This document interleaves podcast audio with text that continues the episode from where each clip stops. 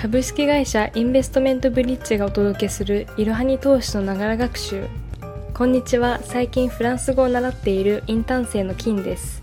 このポッドキャストではスマホ時代の投資企業分析メディアいろはに投資の記事をもとに投資の基礎知識から最近のトレンドまで幅広くご紹介いたします。通勤時間などの隙間時間でながら学習をして様々な知識をつけていきましょう。明けましておめでとうございます。今年もよろしくお願いいたします。皆さんはどのような年末年始をお過ごしですか？私は家で年越しそばとおせちを食べながら家族でゆっくり過ごしました。そして今日は初売りセールで福袋などを購入したいと思っています。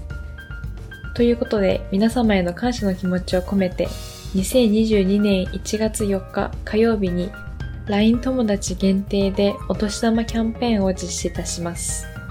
LINE で配信されるクイズの正解者のうち、抽選で22名様に Amazon ギフト券2022円分をプレゼントいたします。申し込み方法の詳細につきましては概要欄からアクセスできます。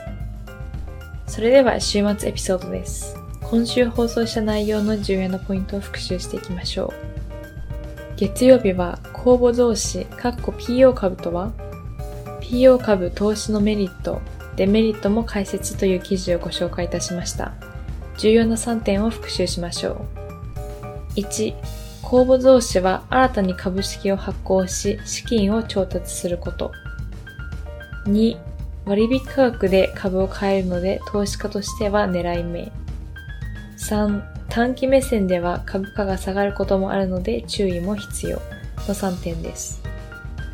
水曜日は年末特別エピソードを配信いたしました。2021年度業績好調だった企業や業界などについて紹介しました。まだご視聴されていない方はエピソード135からお聞きください。金曜日は大晦日スペシャル2021年のトレンドを振り返ろうというエピソードを配信いたしました。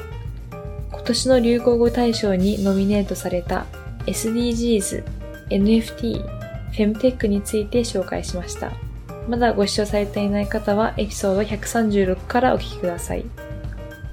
来週は年始スペシャル、いろはにクイズと通常エピソードになります。では皆さん今年も良いお年をお過ごしください。本日も最後までご視聴いただきありがとうございました。ぜひこの番組への登録と評価をお願いいたします。ポッドキャストのほか公式 LINE アカウント、Twitter、Instagram、Facebook と各種 SNS においても投稿しているのでそちらフォローもよろしくお願いします。ローマ字で、アットいろはに投資です。